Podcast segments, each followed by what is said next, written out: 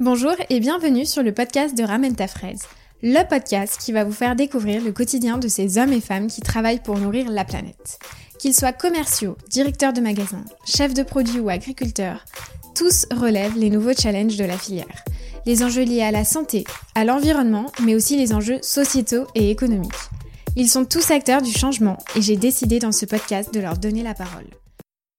Dans l'épisode d'aujourd'hui, l'invité qui va ramener sa fraise s'appelle Laurent Erlin, PDG de l'entreprise Henri Raffin.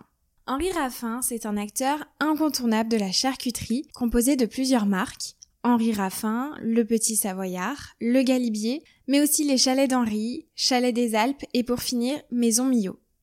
À l'heure où le bien manger et la qualité des produits semblent être un des premiers critères de choix des consommateurs, j'ai voulu interviewer un acteur de la salaison. Et j'ai découvert à travers cette interview un groupe historique, chargé de valeurs, avec une volonté de faire évoluer la filière vers du mieux manger et du mieux élevé. Dans cet épisode, on a tout d'abord évoqué le parcours de Laurent, riche en expérience, puis dans une seconde partie, nous avons parlé du groupe Henri Raffin, mais pas que. Comment se porte l'industrie de la salaison à l'heure où le végétal semble être une tendance? Comment un dirigeant d'une PME a vécu la crise du coronavirus? Et quels enseignements en a-t-il tiré comment l'entreprise s'est-elle adaptée et s'adapte à un marché mouvant, et aussi les produits, à quelle occasion les consommer, et leur dernière innovation, leur saucisson bio, viande française et sans nitrite. Préparez-vous, cet entretien est vraiment riche et nous apprend encore beaucoup de l'industrie agroalimentaire sous un autre angle. Nous avons évoqué des sujets actuels dans une catégorie de produits pourtant historiques. Un grand merci Laurent pour votre temps et je vous laisse tout de suite avec l'épisode du jour. Henri Raffin, l'excellence d'un savoir-faire français. Bonjour Laurent, merci beaucoup d'avoir accepté mon invitation sur le, le podcast. Alors Laurent, vous êtes directeur général d'Henri Raffin.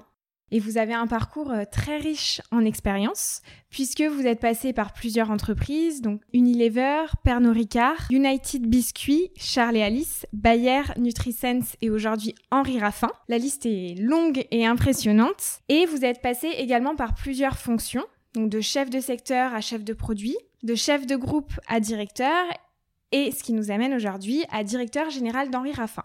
Alors pour les auditeurs qui nous écoutent, vous savez que j'évoque toujours le marché, les consommateurs, les projets des entreprises que je reçois sur le podcast. Mais avant ça, je vous propose qu'on scinde en deux cet épisode. Donc une première partie sur votre parcours, Laurent, et une seconde sur l'entreprise Henri Raffin.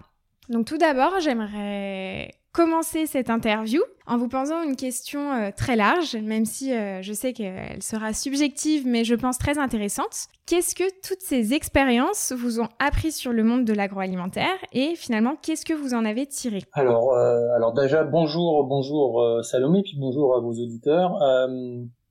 alors en fait, cette expérience, ça m'a appris une chose importante, c'est que j'aime cet univers. J'ai découvert que j'aimais cet univers quand j'ai essayé de le quitter, puisqu'en fait vous avez noté euh, que j'ai fait un petit passage par l'univers des produits de jardin. Euh, et c'est ce mhm. passage euh, dans l'univers des produits de jardin qui m'a confirmé, je pense pour toujours, que je suis très à l'aise dans l'univers de l'agroalimentaire. Alors, pourquoi cet univers m'intéresse autant? Euh, D'une part, c'est que il couvre. Euh, alors, c'est une notion qu'on apprend parfois en, en lors de nos études, c'est la pyramide de Maslow. Et en fait, ça couvre, euh, ça couvre à la fois le haut et le bas de la pyramide de Maslow, puisqu'on a, euh, on a une, on a une utilité immédiate qui est le besoin physiologique, hein, c'est-à-dire que euh, on se nourrit en, en, en, moyenne trois fois par jour, en tout cas quand on a les moyens de le faire. Et puis il y a un, un parti, une partie qui est importante, qui est l'accomplissement de soi et qui, qui pour moi existe depuis toujours, puisqu'en fait le fait de se préparer à manger ou de préparer à manger pour euh, pour sa famille, ses proches, c'est aussi euh, une réalisation et un, cadeau qu'on fait envers les autres et qui se développe euh, aussi de plus en plus avec tout ce qu'on voit comme émission de, de, de télé-réalité autour de autour de la cuisine. Donc donc voilà, c'est au cœur des préoccupations de l'homme. C'est aussi quelque chose. Alors moi, je suis passionné de l'histoire de l'alimentation, donc l'alimentation, c'est ça a longtemps été une une des premières sources d'infection et de, euh, de maladies, puisqu'en fait, euh, c'est parce qu'on mangeait qu'on pouvait euh, parfois mourir par, par des mauvais choix ou des mauvaises cuissons. Donc il y a, y, a, y, a, y, a, un gros enjeu et qui, qui reste qui reste réel, hein, aussi bien pour des, des, des, des, métiers comme le mien aujourd'hui dans la dans la transformation de viande, mais aussi dans le végétal, puisqu'il y a des, il y a des enjeux sur le tout ce qui est germé, qui crée des, des, des, toujours des risques alimentaires. Donc voilà, en fait, euh, et puis un univers de gens euh, simples. En fait, euh, on y rencontre des gens simples, sympathiques, souvent passionnés par par ce qu'ils font, bons vivants parce que généralement ils, aiment ils aiment aussi ce qu'ils produisent ou ce qu'ils vendent. Et puis c'est aussi très technique, très varié. donc on, on, on, c'est un univers où on peut s'épanouir assez longtemps, je pense. Tout à fait, il y a beaucoup euh, également de, caractéristiques euh, différentes en fonction de sur quel type de produit on travaille finalement. Ça aussi c'est un point euh, qui, est, qui, qui, est mm. important, on y reviendra après au cours de, de cette interview. Et travailler dans l'agroalimentaire, c'était quelque chose pour vous que vous envisagiez déjà étant jeune comme, comme une évidence finalement? Ou alors est-ce que ce sont voilà des événements, des rencontres qui vous ont fait prendre cette voie? Alors en fait euh, non, j'étais pas du tout. Euh, un déjà, j'étais pas nécessairement fait pour euh, pour étudier en école de commerce, hein, puisque je mmh. je j'ai plutôt suivi une voie générale avec euh, une classe préparatoire derrière, dont l'intention était plutôt de continuer à à m'enrichir euh, intellectuellement. Et, je, c'est vraiment une rencontre en fait en, en école de commerce euh, à l'époque là où j'ai étudié euh, on avait un passage obligatoire qui était une, une, semaine de découverte de l'entreprise qui était une excellente idée parce qu'on sortait de classe prépa et on n'avait aucune idée de ce qu'était l'entreprise. Et en fait dans mon tirage au sort j'ai eu un, un, un tirage on peut dire pourri j'espère que j'espère que les gens que je vais citer, ils le savent parce qu'on en a beaucoup parlé, mais c'est un tirage pourri parce qu'en fait, euh, on, on, était par, on était par groupe et euh, j'avais des j'avais des copains qui allaient chez Dynastar, Rossignol, Salomon, euh, Mobalpa, enfin des entreprises géniales. Qui font briller un peu les yeux des jeunes. Euh, voilà, ça faisait briller. Et moi, j'ai tiré avec mon groupe Jules Moret Salaison, qui était une PME située à Saint-Symphorien dans, dans, dans, dans la banlieue de, de Lyon. Euh, qui a été ensuite reprise par euh, par euh, le groupe Aost mm. et qui à l'époque où il y avait deux frères Jean et Jérôme Condemine qui travaillaient donc il y en avait un qui était directeur commercial et l'autre qui était directeur des achats et en fait ces personnes-là que j'ai rencontrées correspondaient à, à, la description que je vous en ai faite c'était euh, sympathiques, conviviaux, mais en même temps fort travailleurs, etc.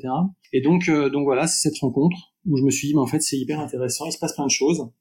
Euh, et ce qui est étonnant, c'est qu'en fait, euh, ma première expérience était euh, mon premier contact c'était là, euh, dans l'univers de la transformation de viande. J'ai gardé le contact avec euh, les frères Condemine, puisqu'il y en a toujours un qui est un, de mes concurrents, puisque Jérôme a une, une belle, une belle entreprise dans la région et, et on, on, est confrères et concurrents. Et puis, et puis Jean est quelqu'un qui gère la, la fédération professionnelle au niveau de la région. Donc on, on, on croise des personnes comme ça et effectivement, c'est un, c'est plutôt une, histoire de rencontre, parce qu'en fait, dans, dans cet univers, à part euh, moi, dans la famille, il y a personne. Alors, il y avait des, j'ai de la, de la famille boulanger. Mon, mon, mon grand-père et mon oncle et mes cousins étaient boulangers, donc, euh, donc là, on a un lien quand même assez direct avec, euh, avec l'alimentation. Mais sinon, aujourd'hui, je suis le dernier des Mohicans, donc, donc voilà, je, je, je perpétue peut-être une tradition, une légère tradition familiale, mais c'est plutôt pour moi une affaire de, rencontre. Si vous le voulez bien, je vais juste revenir sur, euh, sur la petite anecdote euh, du, du tirage euh, au sort pour, pour découvrir une entreprise. Je voulais savoir pourquoi, pour vous, à l'époque, en étant jeune, c'était un tirage connoté un peu, peut-être de manière... Enfin une entreprise un peu ennuyeuse. Est-ce que vous pensez aujourd'hui que les jeunes peuvent avoir une image euh, alors de la salaison ou autre, peut-être de l'agroalimentaire au global, de d'un secteur voilà peut-être un peu ennuyeux ou, ou pas du tout? C'était pas nécessairement l'univers, c'était le fait que c'était pas, euh, oui, c'était moins connu. Puis de toute façon, il il faut pas se, faut pas se cacher. Il y a une partie de nous qui, euh, qui, qui, avance aussi un peu à l'ego et au reflet par rapport aux autres. Hmm. Donc, euh, surtout quand vous êtes un peu plus jeune. Donc, en fait, euh, à l'époque, euh, bah, c'était plus fun, euh, enfin plus fun, plus, plus sexy entre guillemets d'aller chez Salomon que d'aller chez Jules Moret. Hmm. Et en fait, c'est c'est c'est un point qui euh, qui est important parce que dans dans l'histoire après, dans mon histoire après, je me suis retrouvé un peu plus tard chef de produit, enfin assistant chef de produit, puis chef de produit sur un portefeuille de marque chez Pernod qui était Suisse, Saint-Zano et Beer, qui étaient vraiment des très très vieilles marques d'apéritifs. C'était pareil, c'est-à-dire qu'en fait, c'était pas le c'était pas la star du, du, des spiritueux hein, euh, mais c'était encore des c'était et ça reste encore des gros volumes. Et c'était surtout euh, oui c'était une c'est une position qui est plus difficile à, à, défendre que quand vous êtes euh, chef de produit Clan Campbell ou Ricard par exemple là une part de prestige. Ensuite l'industrie oui elle a un petit peu euh, peut-être un petit peu souffert récemment de, des vagues techno euh, start-up Quoique, parce qu'en fait, euh, dans tout ce qui est euh, activité de, de, de start-up, on voit qu'il y a un vrai engouement sur euh, l'alimentaire. Hein. Il, y a des, il, se passe beaucoup de choses. Donc, je, je, pense que je, je pense qu'il y a, en fait, c'est une industrie qui, qui traverse les âges, puisque on a un besoin qui, qui, qui est indispensable et journalier. Donc, donc on est dans un univers de concurrence, parfois c'est moins, moins attractif. Les PME de manière générale sont parfois un petit peu moins attractives, euh, mais ça se compense après, puisqu'en fait euh, un certain nombre de personnes qui s'y intéressent quand elles ont acquis un peu d'expérience. Bien sûr, je comprends tout à fait euh, et je vous rejoins également. Et pour revenir un petit peu sur, sur votre jeunesse, est-ce que quel conseil vous, vous pourriez euh, donner aux jeunes Ou alors, qu'est-ce que vous auriez dit euh, à Laurent Erlin, euh, jeune sorti d'études? Est-ce que, voilà, il y a, vous avez eu des mantras voilà, pour vous faire avancer et arriver là, aujourd'hui, où vous en êtes? Non. non, en fait, non, en fait, il y a, en fait, il y a, une première chose, c'est de prendre plaisir. Alors, si il y a une, phrase qui m'a marqué pour, pour, fortement. C'est dans le, le, parrain de ma promo, c'était Louis Schweitzer, qui était à l'époque le patron de, de, Renault, et qui était venu nous expliquer que euh, dans une carrière professionnelle, il fallait toujours profiter du poste dans lequel on était sans penser au suivant. Hmm. Et c'est vrai que euh, c'est quelque chose que j'ai essayé de faire, de toujours prendre plaisir dans ce que je faisais, d'apprendre, de construire, de tenter des choses, de, de s'amuser aussi. Ensuite, qu'est-ce que je qu'est-ce que j'aurais lui dit? J'aurais dit euh, oui, tente, euh, tente des choses, invente, euh, euh, fais quelque chose qui te plaît, surtout avec des valeurs, avec des personnes qui semblent avoir des valeurs qui sont compatibles avec les tiennes. C'est important. Après, tout comme l'entreprise pour laquelle on travaille, je pense que c'est hyper important d'être en phase et en ligne avec les engagements que la marque ou l'entreprise porte. Quand on peut, ouais, parce qu'on n'a pas toujours la possibilité de d'être aussi libre que ça. Mais effectivement, on peut pas rester très longtemps en décalage. Hmm, tout à fait. Et aujourd'hui, donc, vous êtes euh, directeur général de l'entreprise Henri Raffin. Pour vous, alors encore une fois, c'est assez subjectif, euh, mais quelles sont les qualités indispensables pour travailler au sein de la grande distribution sur des postes stratégiques comme, euh, comme celui sur lequel vous êtes? Ouais, ouais. Alors stratégique, c'est un, un, grand, grand mot, hein, puisqu'en hmm. fait, une, une, une, une, PME, reste encore une entreprise où il y a beaucoup d'opérationnels. Bien sûr. Euh, sur des fonctions de direction générale, euh, toujours. Ensuite, euh, j'aurais envie de dire que euh, dans l'univers des PGC, on a besoin de comprendre, d'observer son environnement. Ça, c'est important parce qu'en fait, on, on, vend à des consommateurs qui évoluent dans la même société que vous, enfin, en tout cas, oui, dans, dans un environnement que vous partagez faut être un petit peu ouvert sur la sur des aspects de sociologie, d'histoire, de, de comprendre aussi l'environnement international dans lequel on évolue, un peu de géopolitique, ça fait pas de mal. Toujours regarder ailleurs, en dehors de son secteur d'activité, ce qui se passe, parce qu'on risque de passer à côté de choses. Être curieux euh, sur l'environnement qui nous entoure. Ouais, et puis oser échouer euh, plusieurs fois, c'est pas, pas, pas très grave ça se ça se corrige souvent en fait euh, l'échec est parfois un demi succès donc euh, on peut on peut transformer le demi succès en succès euh, on a parfois le temps de corriger quelque chose donc donc voilà puis après en agro il y a un côté il y a un côté miam qui est vraiment présent c'est que j'ai rarement eu des gens qui n'étaient pas gourmands en agroalimentaire. Hmm. Non, moi je suis pas gourmande du tout. Hein. Non? Je rigole, bien sûr. Non, non, je rigole. C'est compliqué. Ouais, non, c'est pas possible. J'avoue. Euh, Aujourd'hui, donc, comme je l'ai dit euh, plusieurs fois, donc directeur général d'Henri Raffin, tout simplement, est-ce que vous pouvez nous présenter euh, l'entreprise Henri Raffin?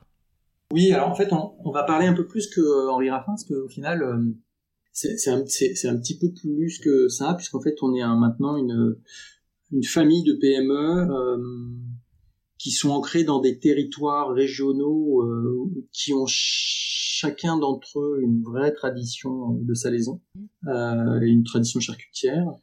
Euh, les entreprises euh, qui, qui, qui, forment l'ensemble ont plus de 80 ans chacune. Euh, donc en fait, on est on est un, un, un, groupe qui est effectivement rassemble d'un côté Henri Raffin, puis une autre entreprise qui est dans le dans le Tarn qui s'appelle Maison Mio.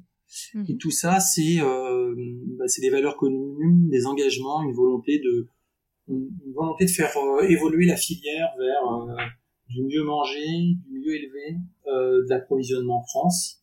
Voilà ce que veut faire le groupe.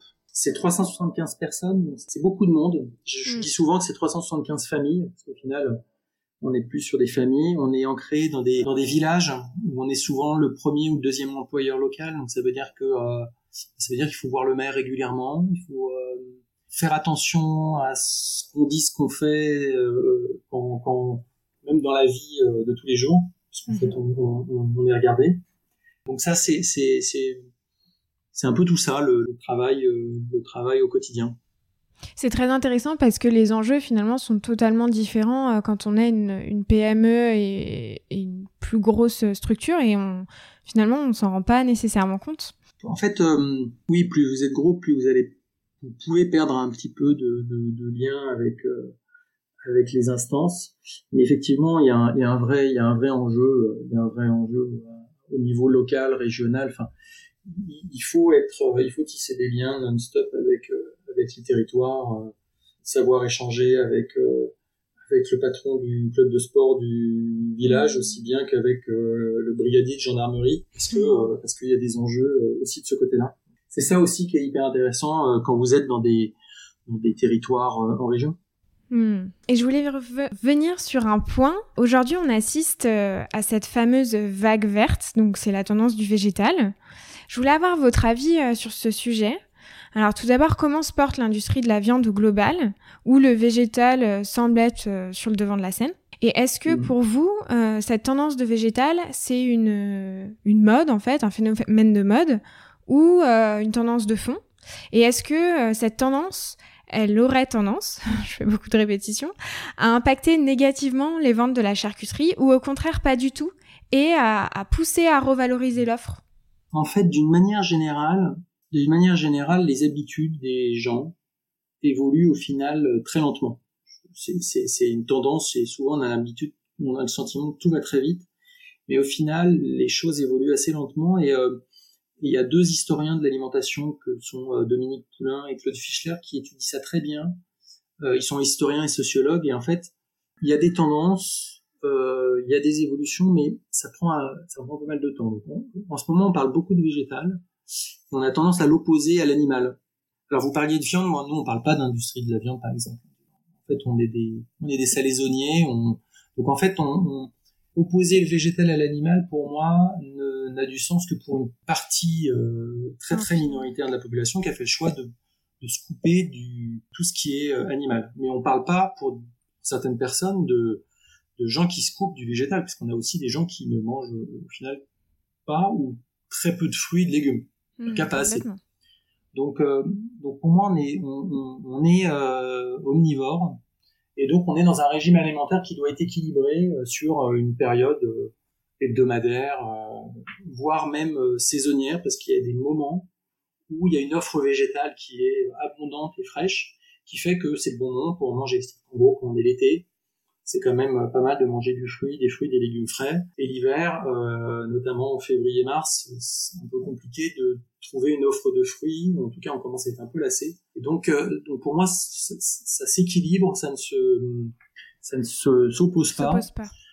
On a une vraie tendance qui est euh, ce qu'on lit beaucoup, qui est le flexitarisme, et, effectivement là, on a une tendance où, euh, qui se dessine de, mais qui, j'ai envie de dire, qui est presque, je pense, générale agroalimentaire, c'est de recherche de qualité, de sens, d'origine, de goût, et au final, moi, j'anticipe plutôt une montée en gamme des, des, des attentes des produits et probablement effectivement peut-être une consommation, une érosion de la consommation de produits euh, à base de d'animaux. Parce que les, les, les, consommateurs ont compris qu'il faut équilibrer. Et ils ont compris aussi qu'il faut savoir ce qui se passe euh, dans la filière amont, c'est-à-dire que euh, comment l'animal a été nourri, élevé, comment s'est passé sa fin de vie parce que ça a un impact énorme sur la qualité de la viande ensuite donc, euh, nous, par exemple, on travaille beaucoup avec euh, nos, amont sur, euh, au final, les dernières heures de la vie de l'animal, qui doivent être extrêmement, qui doivent être prises avec beaucoup d'importance parce que ça change beaucoup la qualité de la viande. Alors c'est important pour nous en termes de produits, mais c'est aussi important pour lui pour que tout se passe bien. mais aussi dans le mode d'élevage, c'est-à-dire qu'on, par exemple, on, on travaille beaucoup en ce moment sur euh, du sur du, de la réintroduction de races anciennes dans la région euh, Auvergne-Rhône-Alpes, sur de l'élevage euh, plein air. ça, c'est des démarches qui qui sont loin de notre cœur de métier, mais par contre qui nous apprennent beaucoup de choses sur l'impact de la qualité de l'élevage, sur la qualité de la viande et sur la qualité des produits finis. De la même manière que le mode de plantation ou de pousse des, végétaux va influencer sur leur goût. C'est-à-dire que il euh, y, a, une qualité de la terre qui va se ressentir dans le dans le végétal. On parle de terroir pour le vin, c'est la même chose. C'est-à-dire qu'en fait tout, tout est lié. Donc il faut il faut il faut prendre ça en compte. Au final, on a aussi une chance dans, dans l'univers dans lequel euh, les deux entreprises évoluent, c'est que euh, on fabrique des produits extrêmement culturels qui sont euh, même patrimoniaux, voire au cœur de l'histoire alimentaire. C'est-à-dire que les salaisons, c'est un moyen de garder la viande longtemps, pendant des années. C'était un moyen extrêmement euh, important pour, euh, pour, pour, les l'ensemble des populations. Elles pouvaient, elles pouvaient justement manger de la protéine à des moments où elles, elles, en avaient besoin. Et puis, on est rattaché aussi à un moment qui est l'apéritif ou pique-nique donc des moments où on est à plusieurs, on est euh, dans un moment de convivialité. Et en fait, notre, euh, notre produit, c'est un peu, euh, c'est presque si emblématique du, du français ou des français. C'est aussi emblématique que du fromage ou du vin. C'est-à-dire qu'en fait, on, du pain, on fait partie du patrimoine culinaire. On a des enjeux de, on a des gros enjeux de, de, de, de sur le mode d'élevage et sur l'impact de l'élevage sur l'environnement euh, mais c'est vrai sur toute la production agroalimentaire. Euh, mais après, euh, pour moi, il n'y a pas d'opposition. Il n'y a pas d'opposition avec le végétal et notre fédération euh, est pas du tout non plus là-dedans. C'est-à-dire qu'il n'y a pas d'incompatibilité puisqu'en fait, généralement, une bonne raclette, ça, se mange aussi avec une bonne salade et avec des tomates parce que sinon, c'est un peu compliqué. Hmm, complètement. Vous avez parlé de process de fin de vie de l'animal. Je voulais juste revenir sur ce point parce que je trouve que c'est intéressant et on n'en parle pas beaucoup finalement. On en parle peu dans les médias, je, trouve. Est-ce que vous pouvez nous en dire plus sur euh, comment en fait le la fin de vie de l'animal, la manière, j'imagine, dont, il est euh, tué, ça peut impacter la qualité, par exemple, de la viande Qu'est-ce que, est-ce que c'est quelque chose que vous revendiquez alors ou, vous exprimez dans, dans vos engagements ou, pas nécessairement? Alors en fait, euh, c'est quelque chose sur lequel on travaille avec nos, fournisseurs euh, fortement. En, on, on, travaille aussi, on travaille pour plusieurs aspects. Un, pour l'animal lui-même, parce que euh, moi j'ai passé un peu de temps avec des éleveurs et j'ai vu des, des, des, cochons élevés en plein air et on a des animaux magnifiques un vrai enjeu de par rapport à nous-mêmes, c'est-à-dire qu'en fait on dort quand même mieux quand on se dit que euh, l'ensemble de la filière fait les choses bien. ça c'est important, il faut qu'on ait aussi notre notre euh, petit effet, euh, j'ai envie de dire colibri, d'impact positif sur l'ensemble. Ensuite, on est exigeant par rapport à donc à nos fournisseurs sur comment ils font. Donc en fait, il y a il y a y a un temps de transport qui est obligatoirement limité. Mm. Euh, Il y a un temps de repos avant, il y a un temps de repos après, et on laisse les animaux toujours en communauté. C'est-à-dire qu'en fait, c'est un animal, so- c'est un être social, donc euh, donc il doit être avec euh, avec ses proches, parce que sinon euh, il est en panique. Et puis euh, et puis en fait tout ça, toutes ces heures-là ont un impact sur euh, sur une viande qui va être effectivement plus tendre. Un animal qui est stressé, c'est une viande qui va être euh, du coup un peu plus dure, un peu plus difficile à, à, travailler et qui se ressent dans, dans ce qu'on peut nous acheter. Donc en fait, on, on travaille beaucoup sur ça, bah, aussi pour pour pour améliorer, j'ai envie de dire, améliorer à la fois notre notre impact, le réduire pour se sentir mieux et aussi pour faire des, des meilleurs produits à la fin. C'est un univers qui est passionnant parce que qui est, clairement euh, ancré dans les traditions avec euh, avec des vrais gestes, des vraies techniques sur euh, sur la partie euh, euh, vieillissement, affinage. C'est vraiment la même conviction que euh, que quelqu'un qui va travailler dans le bio, par exemple, c'est qu'en fait il faut absolument la terre, l'animal soit respecté pour qu'on ait un produit euh, à la fin de qualité. Très bien, bah merci pour ces précisions. C'est vrai qu'on en parle. euh, je, je reviens, j'insiste vraiment sur ce point, mais on n'en parle pas beaucoup. On a aussi souvent tendance à ramener l'industrie agroalimentaire en général à la vision du film euh, L'aile ou la cuisse, Hmm. qui est très industriel. Et en fait, on aurait pu, euh, on aurait pu sombrer dans cette direction. Mais on a, en tout cas en Europe, on a eu la chance, je pense, de revenir à notre amour pour l'alimentation. Et en fait, de déscientifiser euh, une grande partie de l'industrie agroalimentaire. En fait, on a euh, tous ensemble simplifié les recettes, euh, pris conscience que euh, il fallait réduire l'utilisation d'additifs, etc. Donc, on a une amélioration. Moi, c'est ma perception depuis maintenant euh, 10-15 ans des, euh, des produits. Ça, ça c'est quelque chose aussi dont on parle pas en. Hmm, tout à fait. Et, et d'ailleurs, euh, c'était il n'y a pas plus tard que deux semaines, euh, j'ai acheté le, le magazine euh, 60 millions de consommateurs. Euh, qui qui mettait en avant un peu, enfin qui décriait quelques quelques produits de l'agroalimentaire euh, par rapport au taux de sucre, au taux de gras, euh, Mhm. et on a un peu voilà cette émergence aussi du food bashing et comme vous le dites finalement c'est dommage parce que euh, les marques euh, au global euh, il y a une vraie prise de conscience et on sait que les consommateurs attendent du mieux manger et votent aussi avec leur portefeuille. Donc euh, notre rôle aussi, c'est de, de répondre à, à cette demande et de faire du, du mieux euh, collectivement, si on peut dire. Oui, tout à fait. Je vais changer de sujet et revenir sur la crise économique qui a frappé notre pays suite au coronavirus et qui perdure hein, actuellement. Tous les acteurs de l'industrie agroalimentaire ont été plus ou moins impactés. Euh, en lisant le, le magazine linéaire, euh, j'ai pu voir que Patrick Bombard, donc chef de groupe chez Aost, a déclaré dans un article Les ventes de saucissons se sont stoppées net pendant le confinement. Pendant la crise, vos ventes ont chuté de 20%. Et dans un article publié dans le Parisien le 9 mai, vous avez déclaré, Laurent, par rapport à d'autres secteurs comme la restauration, nous sommes déjà chanceux de ne pas être à l'arrêt. Je voulais savoir tout simplement comment vous avez vécu cette crise et quels enseignements vous en avez tirés aujourd'hui, parce que souvent c'est dans les moments difficiles où, euh, où euh, eh ben, on tire souvent beaucoup, beaucoup d'enseignements.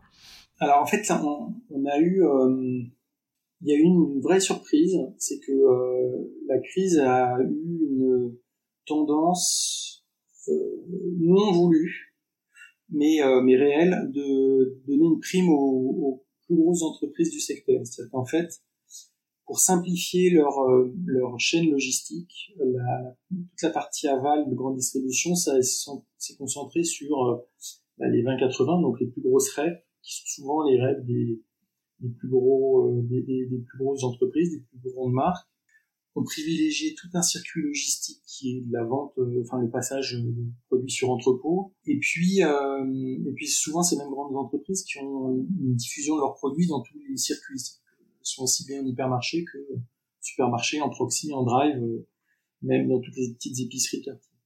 Donc en fait, quand vous êtes une PME, euh, bah, vous avez moins de 20-80, vous avez parfois euh, encore du direct, qui a aussi ses avantages, mais là, ses inconvénients, c'est-à-dire que vous avez des vendeurs qui prennent encore des commandes et qui organisent des livraisons au magasin et là qui sont dans des situations plus compliquées. Et puis euh, vous êtes souvent moins diffusé parce que les enseignes euh, privilégient un peu des, des, des, assortiments digigone, c'est-à-dire que vous êtes en drive quand vous êtes en supermarché, quand vous êtes en hypermarché et que vous marchez bien.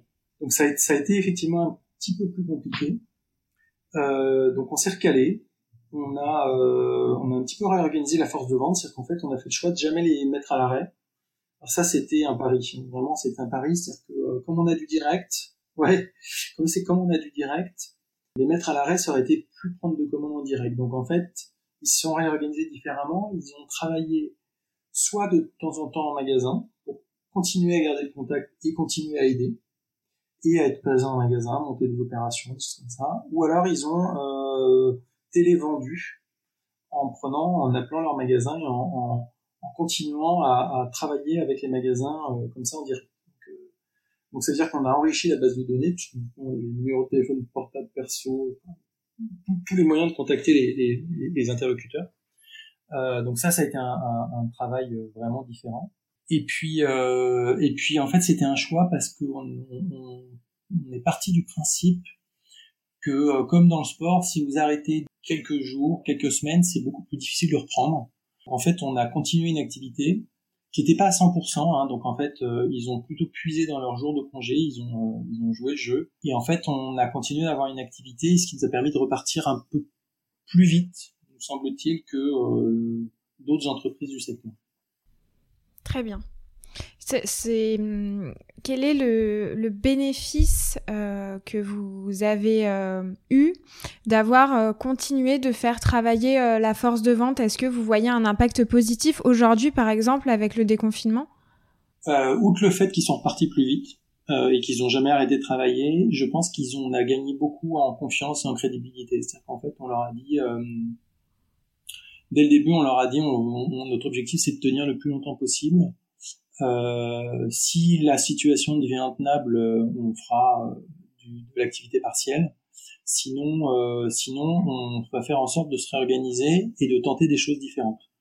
Donc oui, il y a eu des, il y a eu quelques petites surprises. Hein. C'est-à-dire qu'effectivement, il y a quelques personnes qui ont, ont, eu plus de mal que d'autres à s'adapter à une situation de télévente.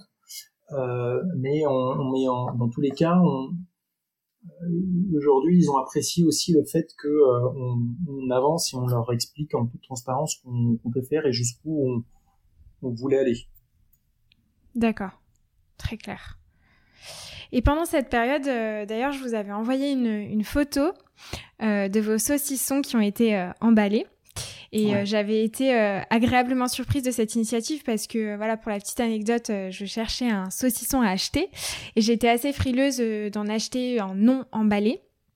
Et d'habitude, ce qui est synonyme finalement d'écologie avant la crise du Covid, donc à savoir les, les saucissons sans emballage plastique, était devenu euh, totalement euh, banni, les consommateurs privilégiant euh, des produits emballés par peur de, de contamination par le produit.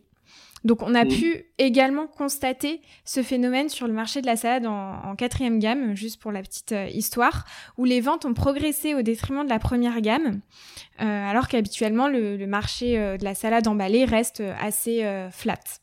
Mmh. Comment ça s'est passé logistiquement parlant? Parce que j'imagine que voilà cette démarche, elle a dû vous demander beaucoup d'agilité et de, de, flexibilité dans un temps record. En fait, on s'est mis en mouvement assez vite. Hein. Le 3 ou le 4 mars, l'entreprise était déjà en distanciation sociale, on avait écarté les tables de les salles de pause, on avait commencé à étaler les horaires. Enfin, en fait, euh, l'Italie nous inquiétait beaucoup. Dès fin février, on a appelé des confrères italiens pour savoir comment ça se passait chez eux, pour essayer de comprendre. Donc on a mis ces mesures-là en place et puis on en est arrivé assez vite en se disant mais au final le nu, euh, nos produits nus là, ils vont peut-être avoir un petit souci. Donc il y a eu des débats on s'est tenu prêt, on a fait quelques modifications euh, d'approvisionnement électrique, réorganisé des lignes, ré reconstruit des équipes pour être prêt. Et je crois qu'on a fait le transfert le 16 mars. Euh, donc on est passé sous sachet le 16 mars. On a eu 4-5 jours où, au début du confinement, on continuait de livrer du nu. Après, c'est euh, pour moi c'est un peu un crève-cœur, c'est-à-dire que euh, un déjà on, on met du de l'emballage en plus dans la nature, donc ça c'est pas du tout, ça va pas du tout dans la bonne direction sachant que le risque, il est, euh, le risque de contamination, il viendrait d'une personne contaminée qui touche euh, la peau d'un saucisson. il existe, mais il est quand même assez réduit. Mais en tout cas, il est dans la dans l'esprit des personnes. Donc on a on a on a cette quantité de plastique qu'on met sur le marché qui, qui vraiment nous ennuie. Et puis surtout, c'est à la fois on est obligé d'investir pour une nouvelle ligne pour pouvoir passer l'été. Et puis on a des surcoûts importants puisqu'en fait tout ça euh, mis bout à bout, on a 250 000 euros d'investissement, 400 000 euros de surcoût. Donc, euh, donc c'est des, des choix qui sont un petit peu compliqués à faire, mais qui sont indispensables pour continuer à maintenir l'activité. Mmh, bien sûr. Je vais juste revenir sur un point que vous avez dit. Euh, vous avez évoqué que l'Italie vous inquiétait beaucoup et que vous avez euh, eu des, des contacts euh, qui, qui, vous tenaient informé de la situation. Est-ce que vous avez euh, tout de suite envisagé une telle situation en France, à savoir un confinement total?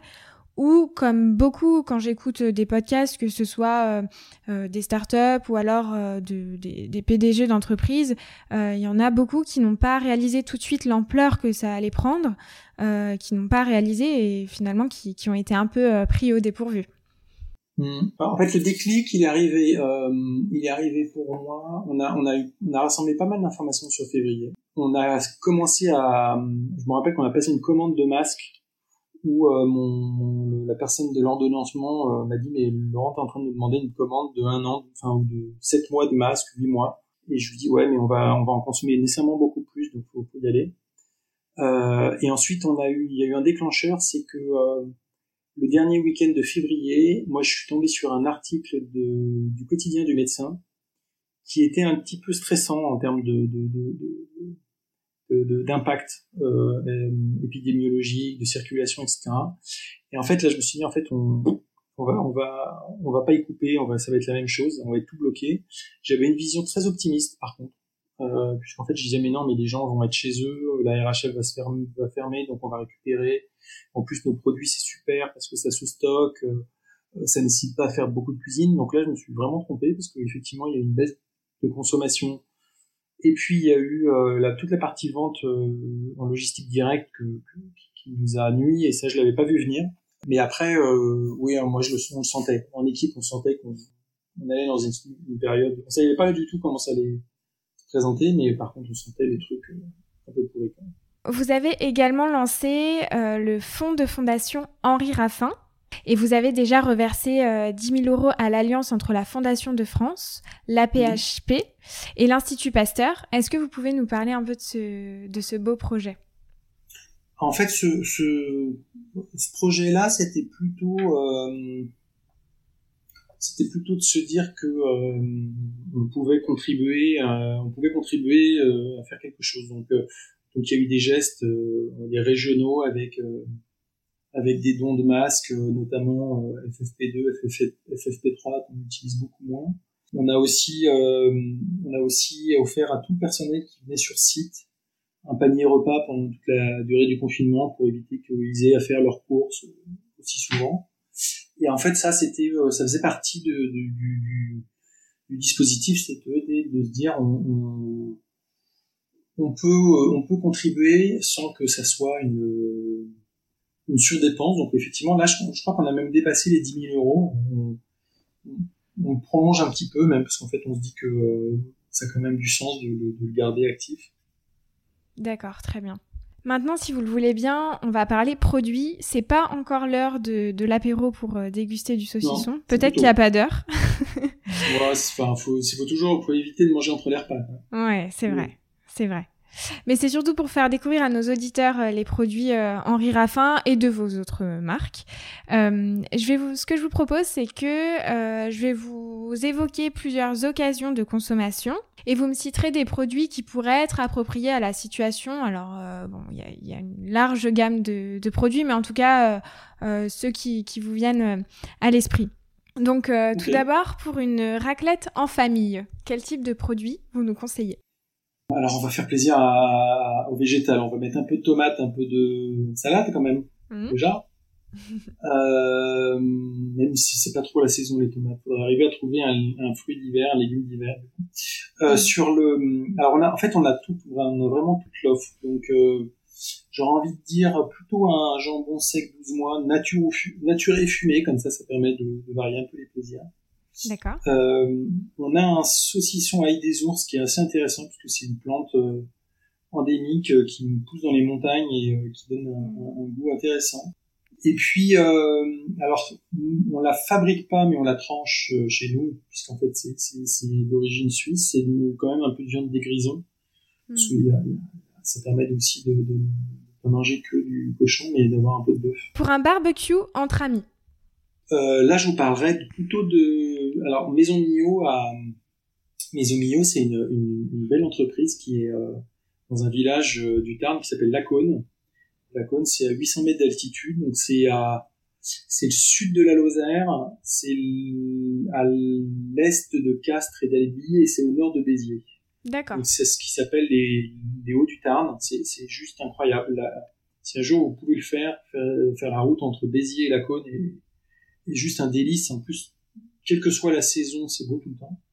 Et donc mhm. là, on a cette entreprise qui, euh, qui, qui, a aussi du jambon du saucisson, mais qui a des saucisses fraîches et, euh, et qui a des saucisses fraîches, euh, ce qu'ils appellent des brasses, donc des un, une saucisse très longue euh, en, en, mise en rond et puis qui se pose directement sur le barbecue, donc là qui se partage facilement, enfin, qui est de, de, de, de vraiment de super super qualité. Très bien.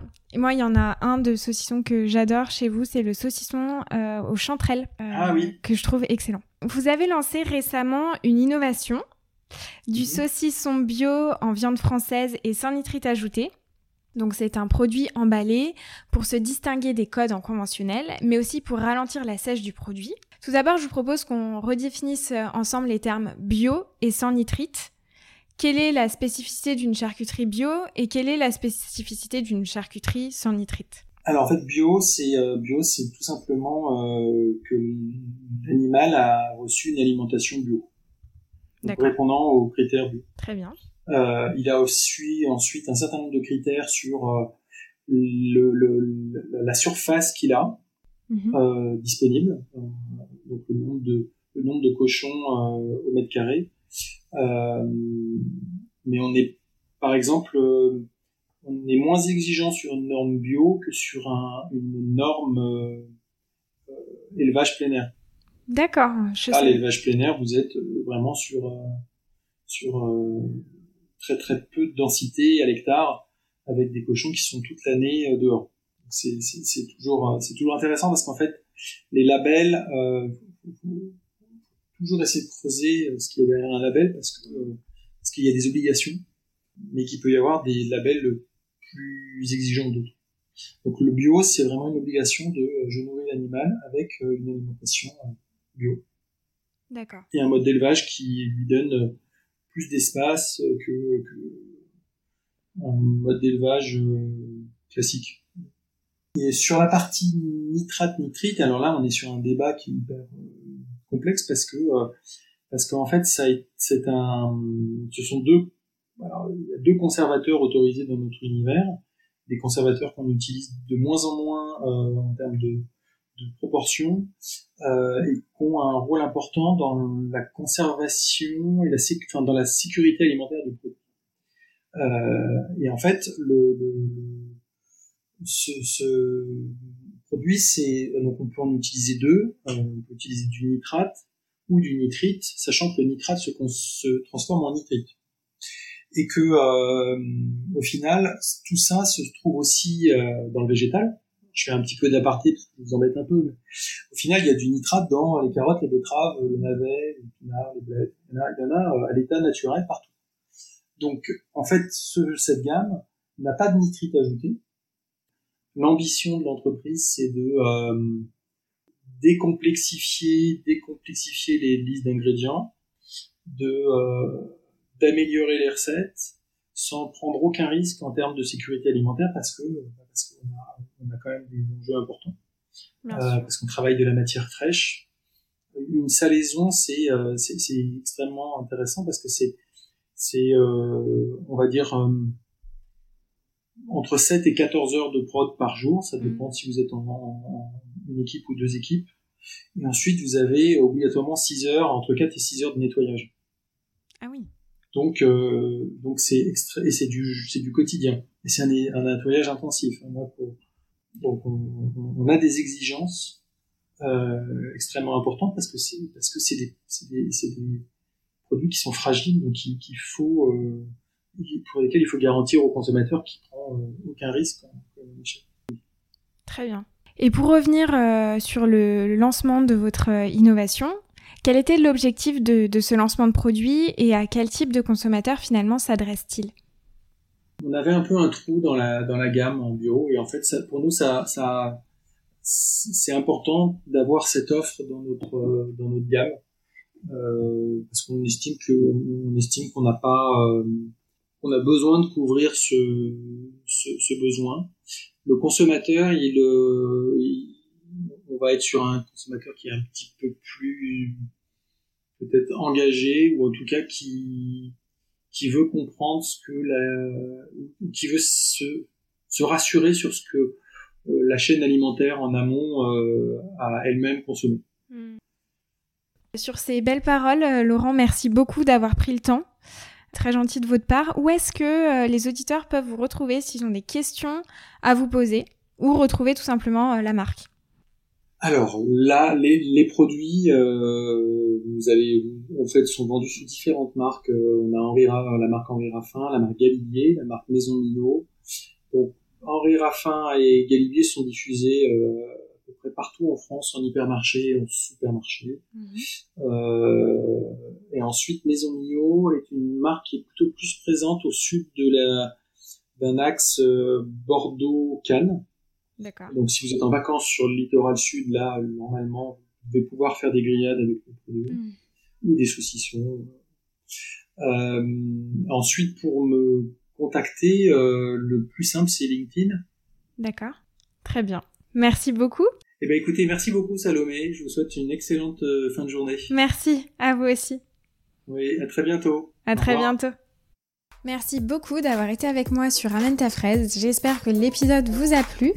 Restez connectés car d'autres invités arrivent avec des histoires toujours plus intéressantes. Si vous avez des questions, des remarques, n'hésitez pas à me contacter sur LinkedIn. Donc mon prénom et mon nom de famille c'est Salomé Charicton. Et sur Instagram à rejoindre l'Instagram du podcast au nom de Ramène ta tout attaché, podcast. À la prochaine!